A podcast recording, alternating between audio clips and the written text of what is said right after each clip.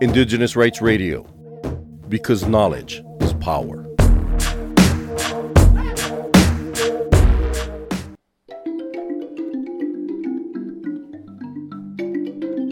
In line with the International Decade on Indigenous Languages, the Indigenous Media Zone, a special platform set up for Indigenous journalists, will aim to encourage the participation of Indigenous media practitioners in a wide variety of Indigenous languages from different regions.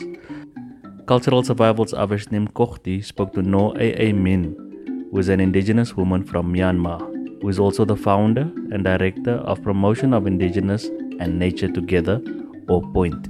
Naw Ei Ei Min took us through what she believes PFII stands for.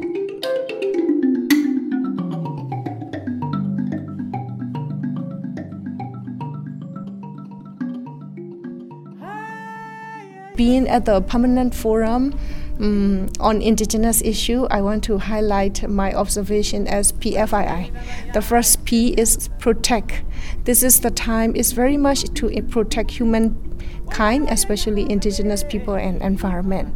It's the thing I observed that peop- everyone trying to point out about this in the statement. And the second thing is F is for us being the permanent forum member is very important to facilitate to come up with solution not only listening to the problem. So this is the space created here is what i felt.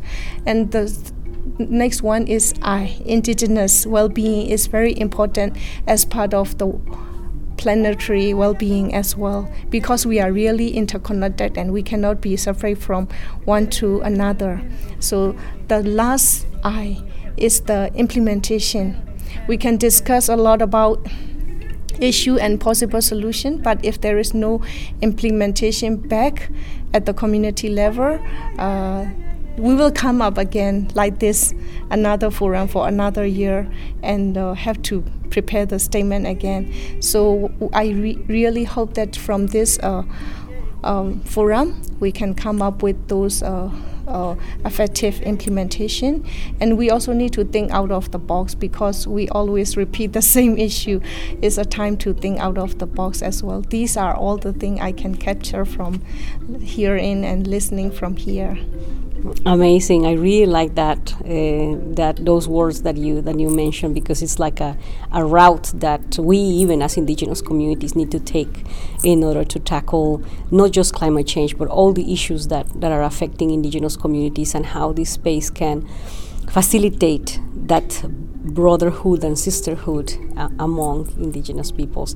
Thank you so much for your time. Any last words and the last thing is like uh, we can uh, see about the indigenous people struggling for many years, and we are added. We have a added problem of climate change as well. Then uh, there is a need to have a kind of grievance mechanism for indigenous people in the near future, so that there are things better for uh, indigenous people well-being as well. Thank you. Thank you so much. Kuimba nyimbo za kusifia Tanzania, kuimba nyimbo za kusifia.